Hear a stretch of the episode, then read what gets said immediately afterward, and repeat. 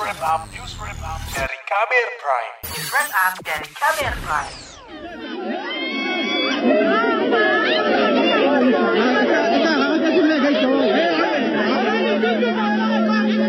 Tiga orang anak dan satu remaja tewas diterjang timah panas aparat saat warga berunjuk rasa di dekat markas militer dan polisi di lapangan Karel Gobay Enarotali, Kabupaten Paniai, Provinsi Papua, 8 Desember 2014. Mereka adalah Apius Gobay, 16 tahun, Alpius Yow, 18 tahun, Simon Degei, 17 tahun, dan Julianus Yeimo, 17 tahun. Tragedi ini kemudian dikenal dengan nama Paniai Berdarah. Komisi Nasional Hak Asasi Manusia Komnas HAM menetapkan tragedi Paniai sebagai kasus pelanggaran HAM berat pada awal Februari 2020. Proses penyelidikan kasus itu sekira enam tahun lamanya. Mengutip komnasham.go.id, keputusan itu berdasarkan keterangan saksi, pemeriksaan dokumen, pemeriksaan lokasi, video, dan informasi relevan yang terkait. Khairul Anam yang saat itu menjadi ketua tim penyelidikan Komnas HAM menyebut kasus Paniai disimpulkan masuk dalam pelanggaran HAM berat karena ditandai dengan terjadinya kejahatan kemanusiaan yaitu pembunuhan dan penganiayaan dengan korban empat orang meninggal dan 21 luka-luka. Dua tahun berselang, Kejaksaan Agung membentuk tim penyidik dugaan pelanggaran HAM berat Paniai yang berisikan 22 jaksa senior, diketuai Jaksa Agung Muda Tindak Pidana Khusus Ali Mukartono.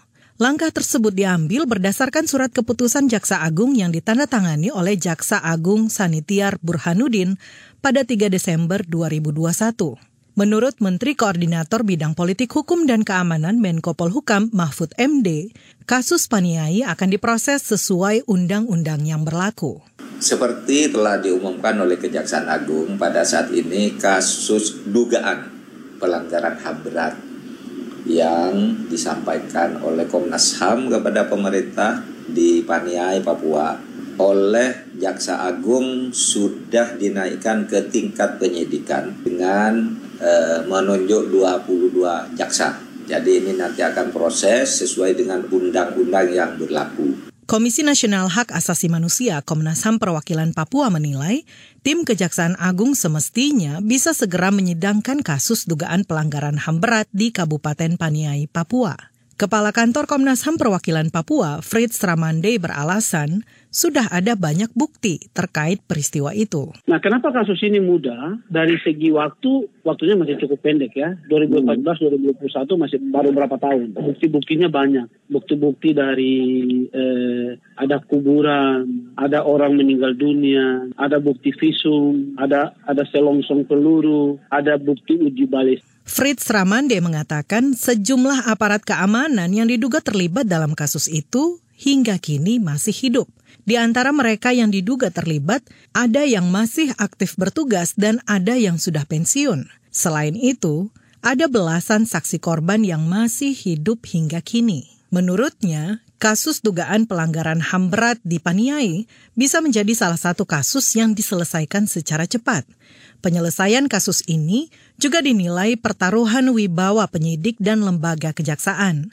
Kata dia, kasus Paniai ini akan menjadi bukti bagi masyarakat Papua bahwa negara berkomitmen menyelesaikan kasus HAM di bumi cendrawasih. Sementara itu Ketua Komnas HAM Ahmad Taufan Damanik berharap penyidikan Paniai bisa menjadi pintu gerbang agar 12 berkas pelanggaran HAM berat lain bisa ditindaklanjuti.